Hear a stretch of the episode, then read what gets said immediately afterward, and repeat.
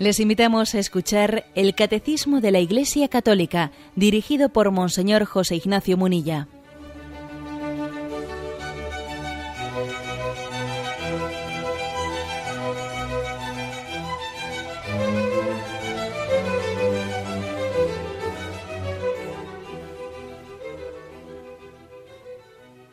Un cordial saludo a todos los oyentes de Radio María.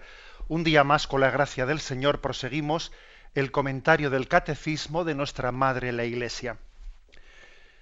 Nos faltan tres puntos, del 505 al 507, para concluir el apartado que tiene como título La maternidad virginal de María en el designio de Dios. Y así concluimos la parte del credo referida a María Virgen. ¿eh? Dice, concebido por, concebido por obra y gracia del Espíritu Santo, nació de Santa María Virgen. Estamos pues concluyendo este apartado. Y los tres puntos que hoy explicamos, del 505 al 507, concluyen eso que ayer explicábamos como argumentos de conveniencia. Eh, pues nos hacemos una pregunta de decir, ¿por qué, ¿por qué Dios quiso que su hijo fuese concebido de una virgen? ¿Por qué convenía? Eh? ¿Por qué convenía que el nacimiento de Dios tuviese lugar de esa forma a través de María Virgen? ¿Por qué María convenía que permaneciese siempre virgen? Antes y después también de haber dado a luz a su hijo y por qué, el mismo parto virginal, etcétera. Bueno, estamos pues haciendo esas reflexiones de fe ¿eh? a la luz de la Sagrada Escritura y a la luz de la tradición de la Iglesia. El punto 505 dice: Jesús, el nuevo Adán, inaugura por su concepción virginal el nuevo nacimiento de los hijos de adopción en el Espíritu Santo por la fe. ¿Cómo será eso? ¿Eh? Dice Lucas 1.34. La participación en la vida divina no nace de la sangre, ni de deseo de carne, ni de deseo de hombre, sino de Dios. La acogida de esta vida es virginal, porque toda ella es dada al hombre por el Espíritu el sentido esponsal de la vocación humana con relación a Dios se lleva a cabo perfectamente en la maternidad virginal de María. Bueno, yo creo que hay aquí tres afirmaciones en este punto 505. La primera, ¿eh? la afirmación de que la concepción virginal de Jesucristo inaugura el nuevo nacimiento, nuestro nuevo nacimiento de los que somos hijos de Dios, por adopción. Él es el, Hijo de Dios y fue concebido virginalmente. Nosotros somos, por gracia, por participación, hijos de Dios también, por participación de Él, y también tenemos como, digamos, un, un nuevo nacimiento, un nuevo nacimiento también, entre comillas, milagroso, también virginal. ¿A qué se refiere esto? Bueno, acordaros de esa pregunta de María, ¿no? Esa pregunta de María cuando el ángel le anuncia que va a ser madre de Dios y le dice, ¿cómo será eso? Pues no conozco varón. no, vamos, ¿eso cómo puede ser? O sea, si no, si, si no hay elemento humano. Bueno, pues algo así somos nosotros, es algo así, ¿no? Ocurre con nosotros. Dios quiere hacernos hijos de Dios. Dios quiere hacernos santos, hijos del Dios que es santísimo, ¿no? Y quiere hacernos santos. Entonces nosotros le decimos, igual que María le dijo, ¿cómo será eso? Pues no conozco a varón. Nosotros le preguntamos, pero ¿cómo será, cómo es posible que, que alguien viejo vuelva a nacer? ¿Cómo es posible que un pecador sea, vaya a llegar a ser santo? ¿Cómo es posible que un corazón endurecido o que un genio indomable o que un hábito de impureza que no que, estoy venga que recaer en él o que una, pereza que está instalada o que un egoísmo que ya es con natural cómo es posible que esto cambie eh? nosotros nos aplicamos la pregunta de María cómo será eso pues no conozco varón.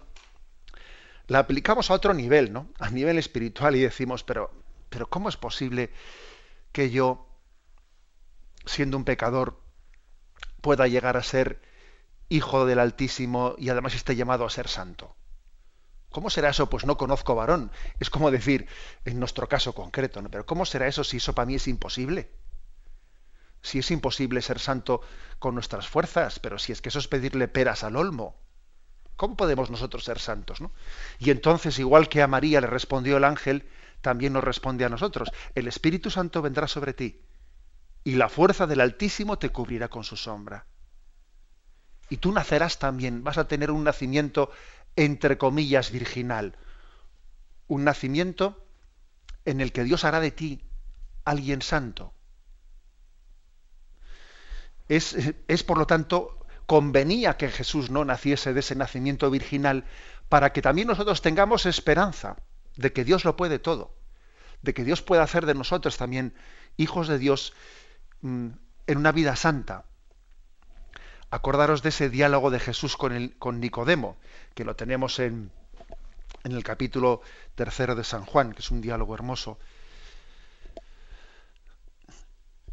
Había un fariseo llamado Nicodemo, jefe de judíos. Este fue a ver a Jesús de noche y le dijo, Rabí, sabemos que has venido de parte de Dios como maestro, porque nadie puede hacer los signos que tú haces si Dios no está con él.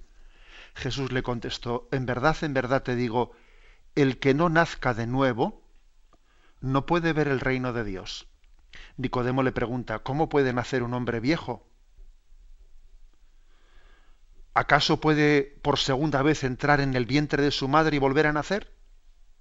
Jesús le contestó, en verdad, en verdad te digo, el que no nazca de agua y del Espíritu no puede entrar en el reino de Dios. Lo que nace de la carne es carne, lo que nace del espíritu es espíritu. No te extrañe de que te haya dicho, tenéis que nacer de nuevo. El viento sopla donde quiere y oye su ruido, pero no sabes de dónde viene ni a dónde va. Así es todo el que ha nacido del espíritu. Nicodemo, tienes que volver a nacer de nuevo. Tienes que volver a, nacer de Dios. Tienes que tener un segundo nacimiento. Y eso nos lo dice cada uno de nosotros. Y ver el nacimiento virginal de Jesucristo por obra del Espíritu Santo nos da esperanza. El que llevó a cabo esa acción milagrosa, que a nosotros nos hace hermanos de Jesucristo, porque estamos asociados a Él, no lo olvidemos, ¿no? Él es el primogénito y nosotros estamos asociados a nuestro hermano mayor, que es Jesucristo, nos promete también un nacimiento virginal, a una vida santa. Y algo así ocurre, pues cuando recibimos el perdón sacramental en el sacramento de la penitencia, cuando somos especialmente bautizados y nacemos a una vida nueva, cuando el Señor nos da la gracia de la conversión, nacemos de nuevo. Bien, continúa adelante este punto 505 y leo las siguientes dos frases que dicen, la participación en la vida divina no nace de la sangre, ni de deseo de carne, ni de deseo de hombre, sino de Dios. La acogida de esta vida es virginal, porque toda ella es dada al hombre por el Espíritu. Bueno, eh, la afirmación que se hace aquí es el hecho de que nosotros estamos llamados a participar de la vida divina. Eh, tal es la condición del cristiano y a eso estamos llamados, ¿no? A participar de la vida divina. Participamos de la condición de Jesús de ser hijo de Dios y eso supone, eso es algo que no que no viene que no puede ser exigido por la condición humana, eso es algo que supera totalmente nuestros derechos, lo exigible y si me permitís diría yo hasta lo soñable. Aunque es verdad que a la hora de soñar no solemos tener límites. ¿eh? pero participar de la vida divina, eso no, no, puede ser, no puede nacer de nuestra carne, ni de nuestros méritos, ni de nuestro. No, nace de Dios. En el fondo tenemos que pedir el don de, de desearlo, como un don. deseo desearlo, deseo ser santo. Deseo desearlo para que así yo pueda acogerlo cuando Dios quiera dármelo, ¿no? Aspirar a ello ya es una gracia. Aspirar a ser hijo de Dios, a ser santo, es una gracia. Con que llegar a serlo no te digo nada. Pero digamos es una es una aspiración que uno dice, bueno, estás soñando, pero ¿cómo puedes tú ¿Cómo tú puedes aspirar a eso? Pero ¿no es hasta falta de humildad, acaso, aspirar a ser santo? ¿No es falta de humildad? Y, entonces María nos dice, no digas eso, porque, mira, yo soy madre de Dios y, jamás hubiese podido llegar eh, a, aspirar a eso. Y, Dios me ha, me ha dado esa condición de madre de Dios, con lo cual tú no, no pienses que faltas a la humildad por aspirar ¿eh? a ser hijo de Dios a ser santo. Es decir, la, el ejemplo de María nos enseña a, a ser humildes aspirando a la santidad. Porque nosotros nos pensamos que ser humildes, nada, yo no, no como no soy como no soy nada como no valgo para nada pues yo pues no puedo ser santo y entonces pues estoy llamado a ser un pecador no y entonces pues yo me autodesprecio y no me y no me quiero a mí mismo y tengo un autoconcepto de mí mismo absolutamente bajo no eso no es ser humilde eso es una falsa humildad. La humildad la verdadera humildad es aquella que dice yo todo lo temo de mí pero todo lo espero de Dios esa es la verdadera humildad y entonces, digamos que María nos enseña la verdadera humildad. De decir, yo de Dios lo espero todo. Y, si Dios hizo de ella, pues hizo la, la hija perfecta del Padre, la madre del Hijo, la esposa del Espíritu Santo, también hará de cada uno de nosotros una obra, una obra perfecta de santidad. ¿no? Ella ella, el caso de, el caso de María concreto, nos, nos enseña a aspirar a la santidad en humildad, sin que pensemos que eso es aspirar a lo que no nos corresponde. Sí, es aspirar a lo que Dios quiere darnos. Quizás no a lo que nosotros tenemos derecho a pedir. No, no, por supuesto que no. Pero sí a lo que Él quiere darnos. Bien, en ese sentido, por lo tanto, nos ayuda mucho el, el caso de María Virgen para que nosotros aspiremos a la santidad. Y por último termina diciendo, este punto 505, el sentido esponsal de la vocación humana con relación a Dios se lleva a cabo perfectamente en la maternidad virginal de María.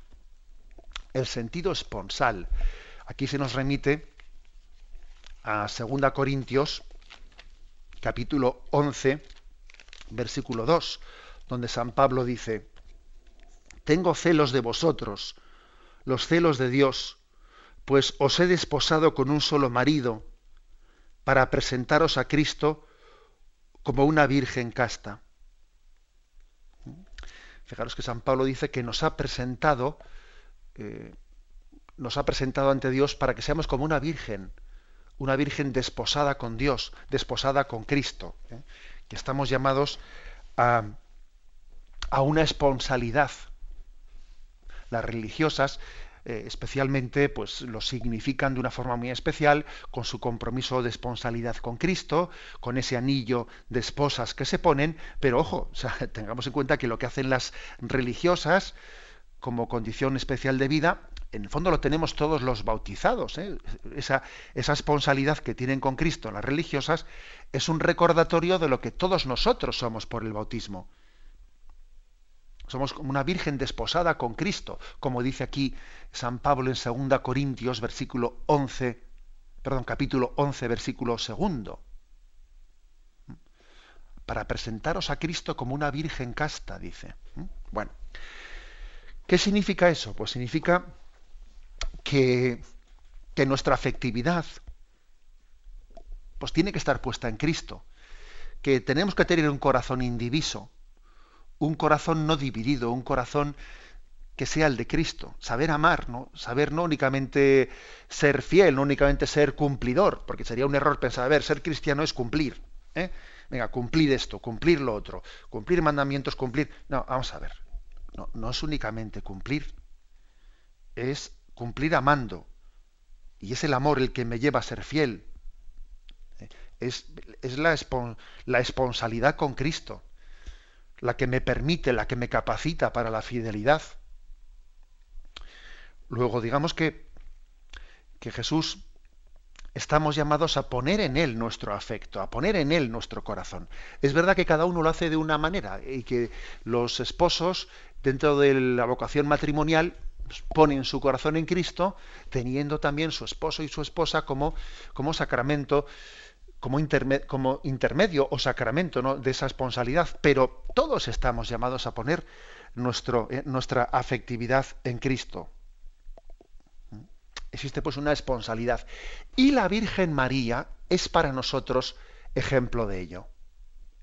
Está, está desposada con Dios. Es la Virgen perfectamente desposada con Dios.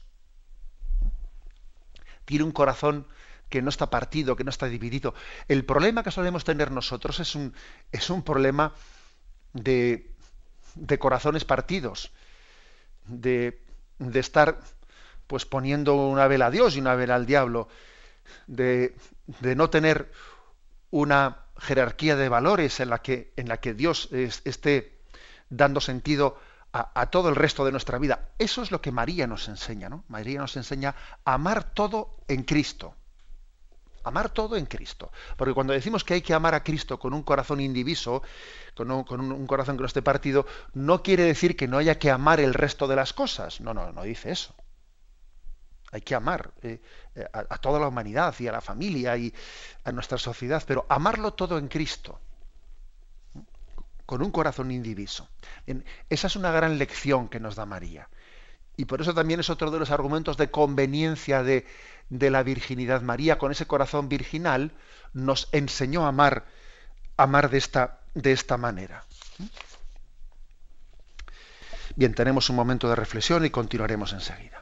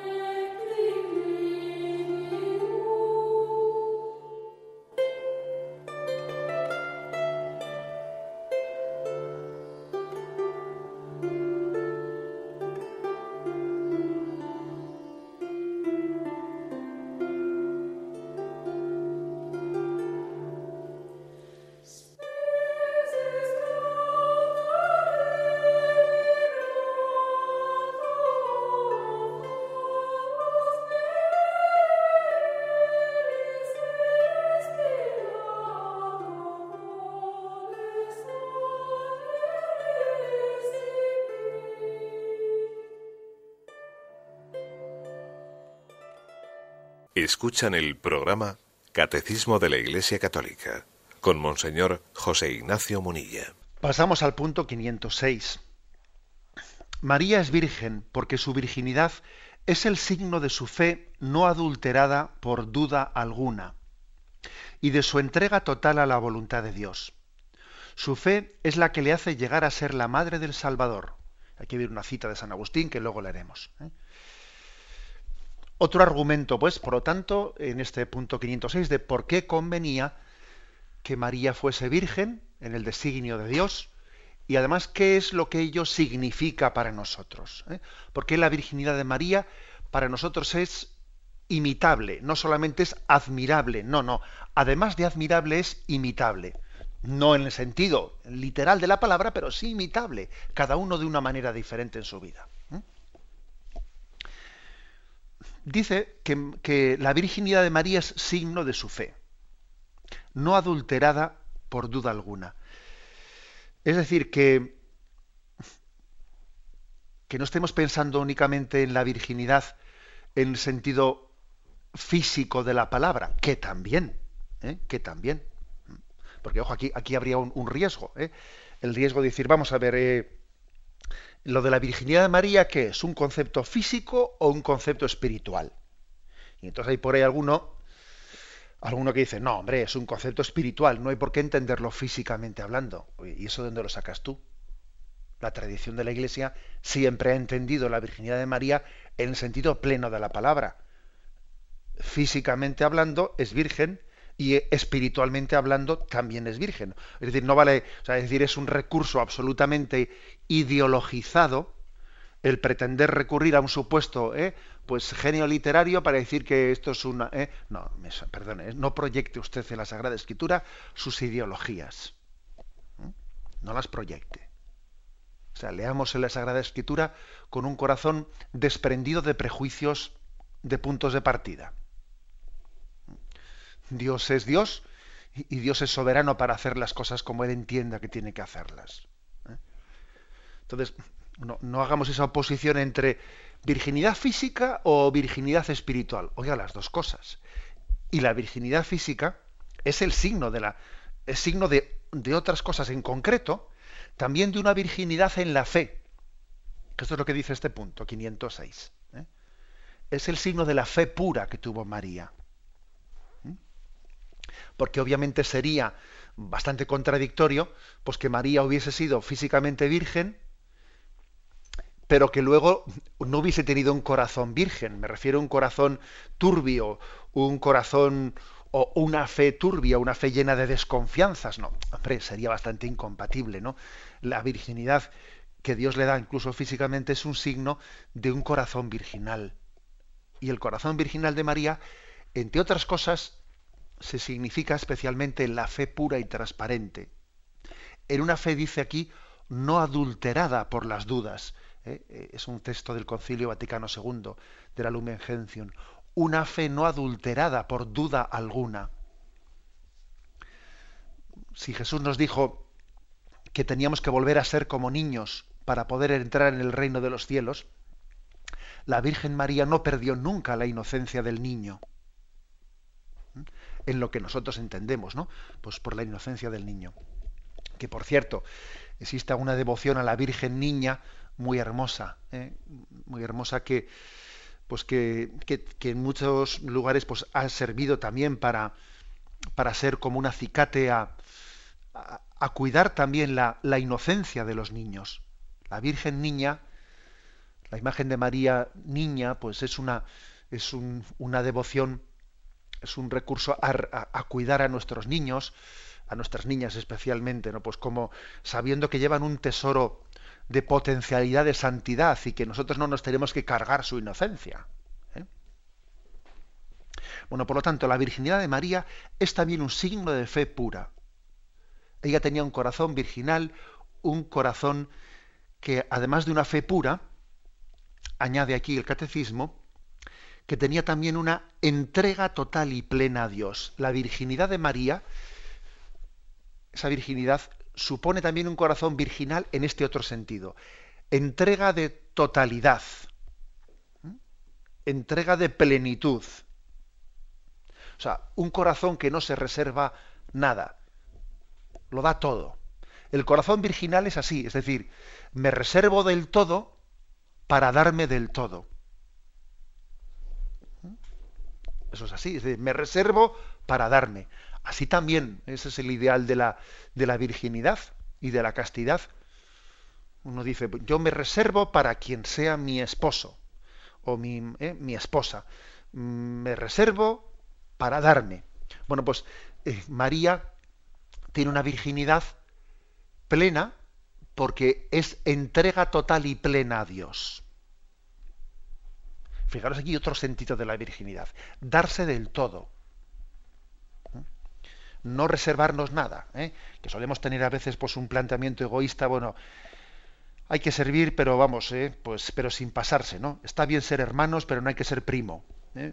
Jesús nos dijo que fuésemos hermanos, pero no hay que ser primo. Y ese tipo de cosas que a veces se oyen, que en el fondo lo que están, vamos, un poco debajo, de ese genio literario, lo que se esconde es una especie de, bueno, pues hay, que, eh, hay que entregarse, pero, pero no tanto. ¿eh? Yo también tengo que reservar mi cuota de mi cuota de egoísmo, mi cuota de comodidad. Eh, ¿Para qué sirve darte del todo? Luego abusan de ti, etcétera, etcétera, ¿no? Pero no, María tiene un corazón virgen en el sentido pleno de la palabra. La medida del amor es el amor sin medida. ¿Eh? Esa frase que hemos escuchado tantas veces, la medida del amor es el amor sin medida. Pues ese es el corazón virginal. El corazón que en el fondo únicamente es feliz dándose plenamente. Bueno, pues continúa este punto 506 y nos, nos propone una cita de San, de San Agustín. Su fe, dice, es la que, la, fe de María, es la que le hace llegar a ser madre del Salvador. Curioso esto, ¿eh? Dice que la fe de María le ha, llegado, le ha llevado a, hacer, a ser la madre del Salvador. Y aquí viene una frase de San Agustín que primero la pone en latín y traducida al castellano es, más bienaventurada es María al recibir a Cristo por la fe que al concebir en su seno la carne de Cristo. ¿Eh? repito, más bienaventurada es María al recibir a Cristo por la fe que al concebir en su seno la carne de Cristo. Yo me imagino que esta frase de San Agustín nos recordará a muchos ese pasaje del Evangelio eh, cuando le dicen a, a Jesús, tu madre y tus hermanos te están ahí esperando, te están buscando. Y Jesús dice, ¿quiénes son mi madre y mis hermanos? Estos son mi madre y mis hermanos los que escuchan la voluntad de Dios y la cumplen. Y ese otro episodio que dice, bienaventurado el vientre que te llevó y los pechos que te amamantaron. Y Jesús responde, más dichosos todavía eh, los que escuchan la palabra de Dios y la cumplen. Es curioso, eh, porque parece como que uno podría decir, oye, que Jesús ha rechazado un piropo para su madre, porque uno le había dicho, viva tu madre, ¿no? Bienaventurada tu madre, le dice, dichoso los, el vientre que te llevó y los pechos que te amamantaron. Y entonces parece que Jesús rechaza el, piropo dirigido a su madre. ¿eh? Pues eso parece un poco raro, porque un hijo, un hijo parece que tiene que sentirse, em, no sé, pues halagado con que su madre, su madre sea ensarzada, pero, pero sería un error. ¿eh? Lo tenéis en Lucas capítulo 11, versículo 26 y 27. El, Jesús respondió diciendo, dichosos más bien los que escuchan la palabra de Dios y la cumplen. No está rechazando el piropo para su madre. Lo que está diciendo es que su madre es más dichosa, es más bienaventurada por haber acogido en la fe la llamada de Dios que por haber sido madre meramente físicamente es más meritorio, ¿eh? es más meritorio el que María acogiese plenamente la llamada de Dios en la fe que el que físicamente, meramente haya llevado a, a Jesús dentro de ella. Pero claro, llevarlo solamente físicamente, eso no es meritorio. Lo que es meritorio es que ella se haya abierto plenamente al designio de Dios y haya confiado, y haya confiado plenamente en los planes de Dios. San Bernardo también dice algo por el estilo, algo por el estilo en una cita suya. ¿eh? Aquí pone la cita de San Agustín, pero San Bernardo dice que María, antes de concebir a, a Dios en su seno, le concibió en su corazón. Primero le concibió en su corazón y luego le concibió en su seno. Eso dice San Bernardo, que es una cita muy curiosa también lo cual también viene a decirlo, ¿eh? estamos hablando de lo mismo. ¿eh? La cita esta de Lucas, Lucas 11, cuando Jesús dice, más dichoso, más dichosos, dichosos más bien los que oyen la palabra de Dios y la cumplen. e, esa, es más dichosa, la que escucha la palabra de Dios y la cumplen, meramente que, el, que esa que me ha llevado en su seno y me ha, amamantado de su pecho, que es la misma, pero, pero digamos que esa, esa mujer, esa tal María, es más dichosa por haber escuchado la palabra de Dios que por haberme llevado físicamente. Bueno, pues lo mismo dice aquí San Agustín, más bienaventurada es María al recibir a Cristo por la fe que al concebirlo en su seno, a concebir en su seno la carne de Cristo. Y lo mismo dice San Bernardo cuando dice que María antes concibió en su corazón a Cristo que en su seno. Bueno, pues esto es importante, es decir, que aquí estamos teniendo también otra lección de qué significa la virginidad de María. ¿eh? Es una virginidad que no es meramente física. Repito, que también es física. Que pretender reducir la virginidad de María a una, mera concepción moralista, espiritualista, mm, no, no histórica, no física, sería también, ¿eh? sería desvirtuarla. Pero su virginidad corporal es un signo de, su, de la virginidad plena de su corazón. Y entonces el mérito de María por haber sido plenamente dócil a la acción de Dios es el mérito, el, el mayor mérito que puede hacer el hombre es ser dócil a Dios. Eso también a nosotros nos rompe un poco el esquema, porque nosotros por mérito entendemos a veces, pues eso, ¿no? Mérito es cuanto más esfuerzo hago, más mérito tiene. Y pues eso, ¿no? Mérito es ser un machote, y mérito es.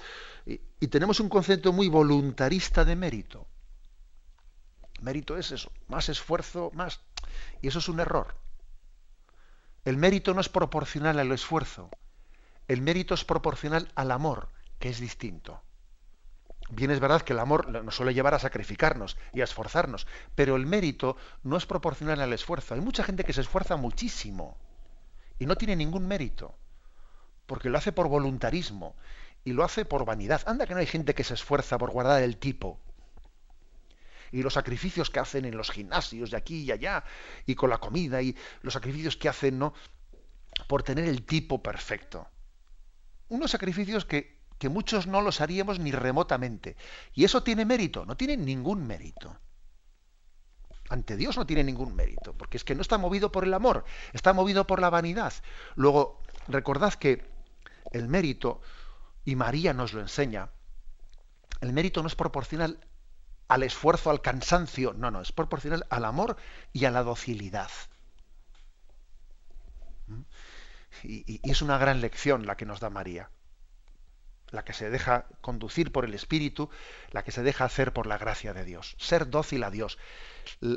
La mejor forma de colaborar con Dios, me lo habéis escuchado más de una vez, es no estorbarle, dejar que Dios lleve, lleve a cabo su obra en nosotros. Tenemos un momento de reflexión y continuamos enseguida.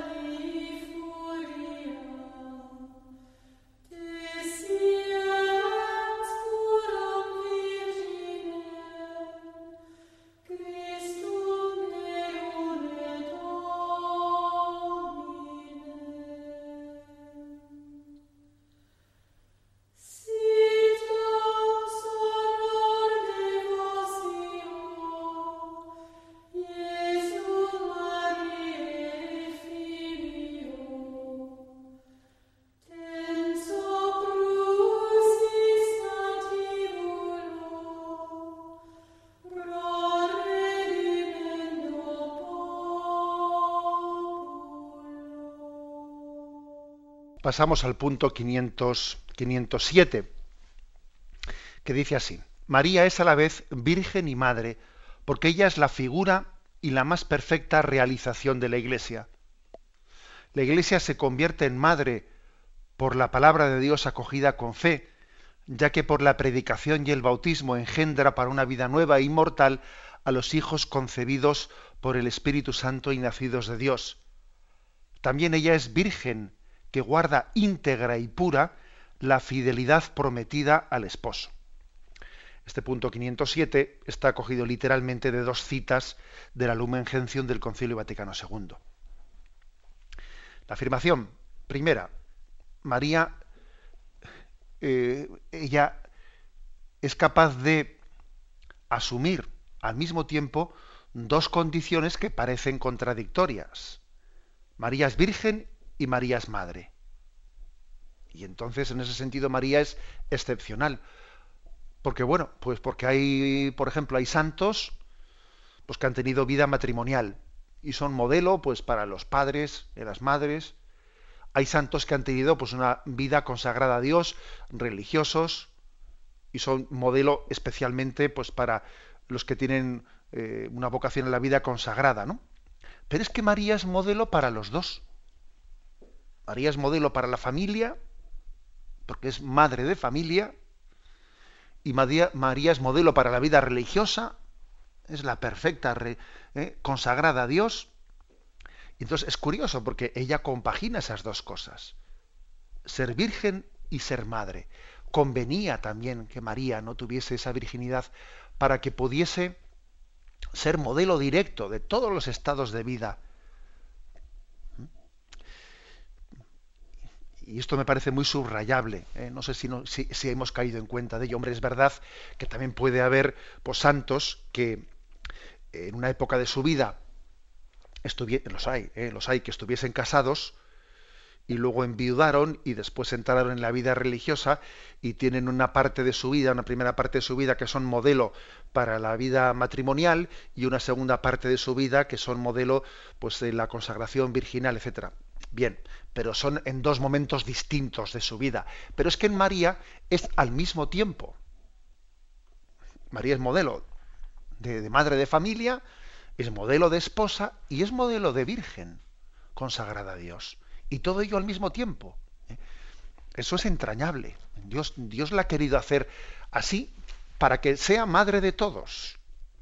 Para que sea madre de todos. Para que su, su vocación sea que en ella nos veamos reflejados todos. Se ve reflejado el sacerdote, se ve reflejado, por ejemplo, fijaros, para un sacerdote que es celebrar la Santa Misa y en el momento de la consagración, cuando coge en sus manos el pan y pronuncia las palabras de la consagración, un sacerdote piensa en María, porque recuerda cómo María trajo, ¿eh? o sea, fue instrumento de Dios para, para llevar a cabo la encarnación, ¿no? Y uno dice, y el Señor me elige a mí para que a través de estas manos pecadoras lleve a cabo eh, esta especie de prolongación de la encarnación que es la Eucaristía. ¿eh? Bueno, pues todos nos vemos reflejados en María, el sacerdote, eh, la religiosa, la madre, el joven. Bueno, creo que tenemos que, que dar gracias a Dios, ¿no? Porque su vocación virginal la ha hecho madre de todos nosotros. Y luego continúa diciendo que es figura de la Iglesia. Que también la Iglesia es, madre y virgen, compagina ambas cosas, aprendiendo de María hay aspectos de la vida de la Iglesia en los que imitamos a María Virgen y hay aspectos de, la vida de la Iglesia en los que imitamos a, María Madre. Em, por ejemplo, la, Iglesia tiene estas dos dimensiones. ¿eh? Está llamada, por una parte, a guardar virginalmente, a guardar intacto y virginalmente el mensaje de Jesucristo, eso también significa el concepto de virginidad, ¿no? Guardar intacto. ¿eh? Guardar intacto el don de Dios. Y la iglesia está llamada a ser virgen. Ella no puede cambiar, no tiene derecho a adulterar, a prostituir, no, no. Tiene que ser virgen que guarde el mensaje de Cristo intacto. frente a las herejías, frente al riesgo de, mundanizar el mensaje de Cristo, de alguna manera a, intentar, a intentar adecuarlo a la mentalidad de este mundo, ¿eh? porque existe ese riesgo. ¿eh? Y dice San Pablo, y no os ajustéis a este mundo. Al, revés, transformados por la renovación de la mente. Existe el riesgo de adaptar el Evangelio a la mentalidad de este mundo. Oiga, no, eso no puede ser. Tenemos que guardar virginalmente el mensaje de Cristo. Aunque a veces incluso, por guardarlo virginalmente, te digan, estás más pasado que no sé quién, que las abuelas, estás, pareces de la Edad Media, pareces no sé qué. A veces por guardar virginalmente el mensaje de Jesucristo, somos acusados de estar trasnochados. Por ejemplo, yo soy muy consciente de que por defender la virginidad de María y por defender el dogma católico de que María fue virgen antes del parto, en el parto y después del parto, yo soy perfectamente consciente de que de que nos van a acusar de que a quien defienda tal cosa de que estar trasnochado. Pero ¿cómo puedes defender eso en el, en el tiempo de la revolución sexual? Pero bueno, pero tú te das cuenta de lo que estás diciendo. Pues sí, señor. Y lo defendemos virginalmente. Pero, en segundo lugar, además de ser virgen es madre, la iglesia es madre. Y no únicamente guarda íntegramente intacto el mensaje, sino que además de eso, eh, intenta enseñarlo pedagógicamente, porque una madre, una madre también hace el esfuerzo de acercarse a su hijo y, dice, a ver cómo se lo enseño, a ver cómo le hago entender, a ver cómo le, hago alimentarse. Es decir, tiene una pedagogía. ¿eh? Entonces la, iglesia no se limita a decir, esto es así, y punto. No, luego es madre y se acerca a sus hijos e intenta también socorrerlos de sus dudas y, sacarlos de los lugares en donde están eh, corriendo riesgos, corriendo peligros. La iglesia es virgen y es madre. Y las dos cosas las compagina. Y a veces por ser madre se acerca tanto a sus hijos y a lugares pues, peligrosos y a lugares que son arriesgados que también pues, pues corre riesgos. Se dicen, ¿dónde se mete la iglesia? Se está metiendo donde no le llaman. Claro, eh, bueno, pues claro que, habrá que saber discernir dónde hay que estar y dónde no. Pero a veces el, el amor de madre hace que uno no se quede quieto en el sillón de su casa, sino que diga, a ver a dónde voy a buscar a mis hijos. Y a María nos la imaginamos, pues como hace la iglesia, ¿no? Por las calles buscando a sus hijos perdidos me parece esto muy importante, es decir, María compagina esa doble condición de ser virgen y ser madre, y le enseña a la Iglesia las dos, las dos cosas, las dos dimensiones, los dos perfiles. Le enseña a la Iglesia a ser virgen y le enseña a la Iglesia a ser madre. Eh, creo que esto es algo entrañable y con lo cual queremos, queremos concluir este, este capítulo que tiene como título La maternidad virginal de María en el designio de Dios. Lo dejamos aquí, damos paso a la intervención de los oyentes. Podéis llamar para formular vuestras preguntas al teléfono 917 107 700. 917 107 700.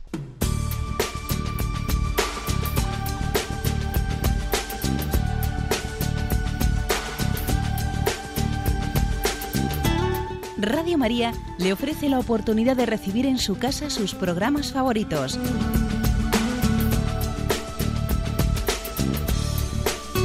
Ahora lo puede hacer a través de nuestra página web www.radiomaria.es o bien llamándonos al 902 500 518. 902 500 518. Pídanos el programa que más le interesa en cualquiera de sus emisiones, especificando el día y la hora que lo ha escuchado. Solo nos tiene que decir si lo quiere en CD de audio o CD o DVD en MP3.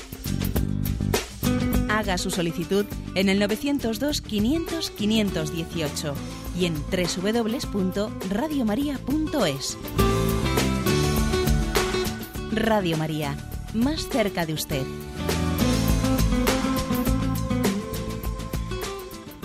Escuchan el programa Catecismo de la Iglesia Católica con Monseñor José Ignacio Munilla. Sí, buenos días. ¿Con quién hablamos? Sí, con Miguel Ángel. Adelante. Señor.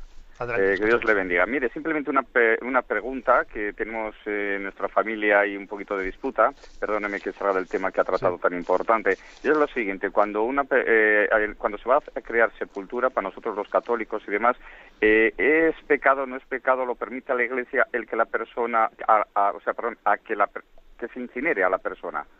Esa es mi pregunta, nada más, monseñor. Gracias. Sí, la Iglesia permite la incineración, por lo tanto en absoluto es pecado, permite la incineración, lo que pide es hacerlo con un sentido cristiano, porque es verdad que a veces la incineración pues, se ha hecho con un sentido pagano, pero la incineración se puede hacer con un sentido eh, religioso, y lo que la Iglesia sí nos pide es que enterremos las cenizas. ¿eh? O sea, que las cenizas pues, sean depositadas en, el, pues, en un lugar eh, santo de reposo eh, y que no aventemos las cenizas. La verdad es que la- se ha extendido la costumbre de aventar las cenizas, olvidando que una de las obras de misericordia es enterrar a los muertos. Y enterrar a los muertos sigue es, eh, una obra de misericordia que no cambia por el hecho de que un fallecido esté incinerado. Exactamente igual hay que enterrar al incinerado que, que al cadáver ¿eh? fallecido. Con lo cual la respuesta es la incineración no tiene nada eh, contrario al, sentido cristiano, ¿eh? no es contrario, y, eso sí, debemos también tener eh, el, el uso de enterrar, de enterrar las cenizas, vamos, tratándolas como al propio cuerpo, al propio cadáver. Damos paso al siguiente oyente. Buenos días. Hola, buenos días, monseñor. Adelante. Eh, una gran alegría oírle estos días hablar de la Virgen. O sea, ha sido para mí un gozo tremendo. Le, le explico rápidamente. Hace un montón de años, aquí en la parroquia se trajeron a un señor para que nos explicara teología. Y, cuando, y todo muy bien, pero cuando llegó el momento de la Virgen, pues bueno, se decantó clarísimamente que la Virgen, pues eh, que, que el parto de la Virgen había sido un parto normal, como el de cualquier mujer, por tanto eso de virginidad física al menos que nada. Y, y cuál no sería mi sorpresa que además de eso me enteré que a, muchas religiosas y a muchos sacerdotes se les estaba dando esas nociones. Y a mí me dijeron así como mucho secreto, ah, pero tú no lo sabías. Entonces, claro, yo me quedé de verdad destrozada. O sea, no, no, no es que por eso mi, mi amor grandísimo a la Virgen y mi fe en que efectivamente su virginidad estaba por encima de todo, dijera lo que dijera, quien lo dijera, pero mm, no, supongo que a sus oídos y a los oídos de todos los sacerdotes llegaron esas noticias de que se estaba difundiendo de que la Virgen pues no era tal, o sea, no era tal, al menos físicamente. Eh, escucho su respuesta. Muchísimas gracias. Pues sí, tenemos que decir que desgraciadamente ese momento histórico lo hemos vivido.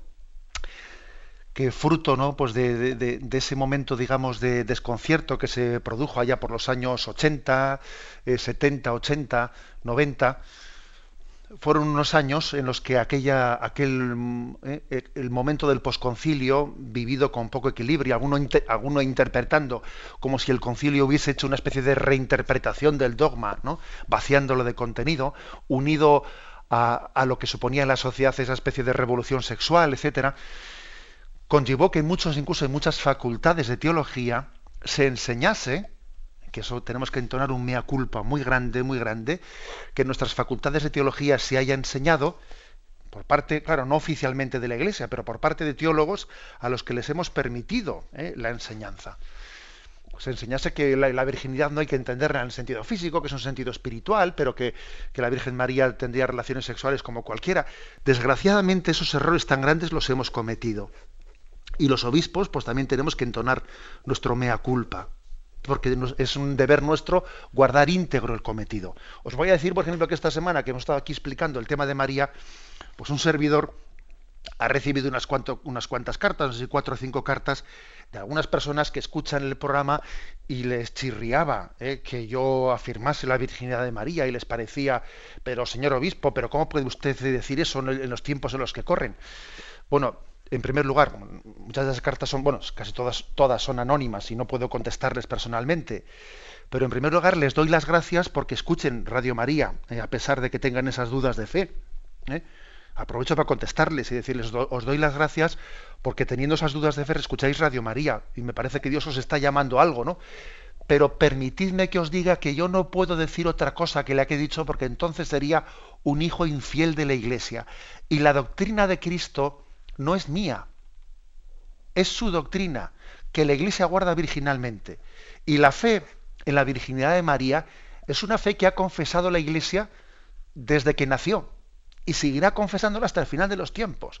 Y porque estemos ahora en este momento de relativismo cultural y de, ¿eh? y de revolución sexual, no nos acomplejamos los católicos y mantenemos nuestra fe íntegra. Que ya pasará esta borrasca y vendrá otra. ¿eh?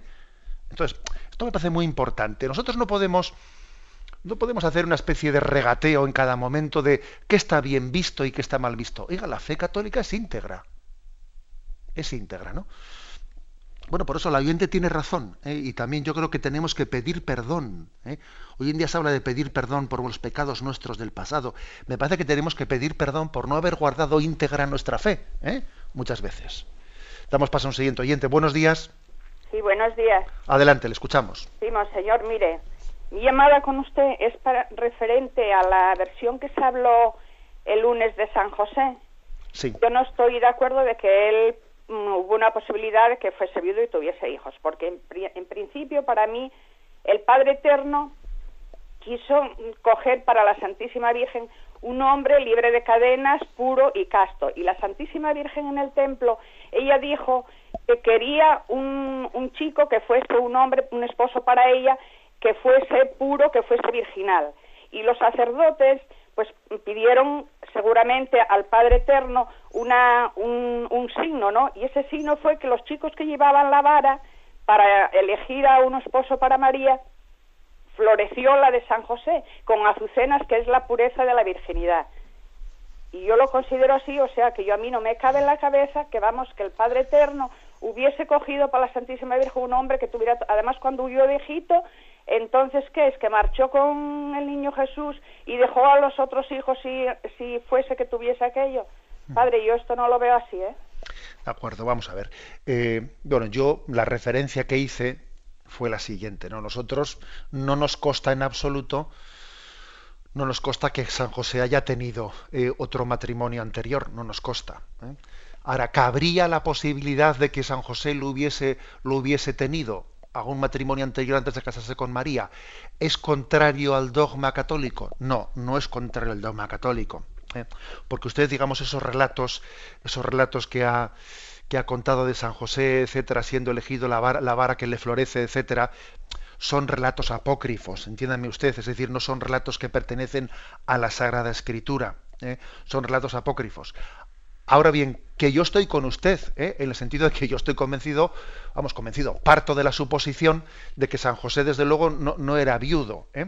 no era viudo, sino que se casó con María. Pero, digamos, no hagamos decirle al dogma más de lo que dice, porque digamos que no sería incompatible con el dogma católico que alguien dijese, que alguien supo, pudiese suponer que San José hubiese estado, hubiese estado casado anteriormente.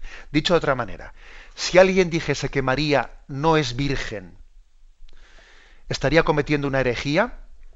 Sí, estaría cometiendo una herejía, porque hay un dogma que es el de la virginidad perpetua de María. ¿eh? Y si alguien dijese que él piensa que San José pudo tener un matrimonio anterior, ¿estaría cometiendo una herejía? No, no estaría cometiendo una herejía porque eso no está definido dogmáticamente. Ahora bien, que yo estoy con usted en que no hay que pensar cosas raras, sino que parece que lo lógico es pensar pues, que San José fuese fuese soltero, ¿no? Y que por lo tanto eh, la explicación de esos términos, de, de, los pasajes del Evangelio en los que aparece el término de los hermanos de Jesús, la interpretación lógica que tiene, como aquí el catecismo explícitamente lo dice en el punto 500, que allí lo explica claramente, es que, bueno, pues como dijimos en el lenguaje semítico, no se distingue, no hay término para distinguir primo, hermano, primo segundo. En el fondo, el concepto es, cuando se dice hermano, quiere decir pariente. ¿eh? O sea, que hay que entender que dice los hermanos de Jesús, bueno, pues sencillamente hay que decir los parientes de Jesús. Es la interpretación lógica que hay que darle a ese término, porque es que en el mundo semítico es así, ¿eh? no hay que darle más, más vueltas. Me despido con la bendición de Dios Todopoderoso, Padre, Hijo y Espíritu Santo. Alabado sea Jesucristo.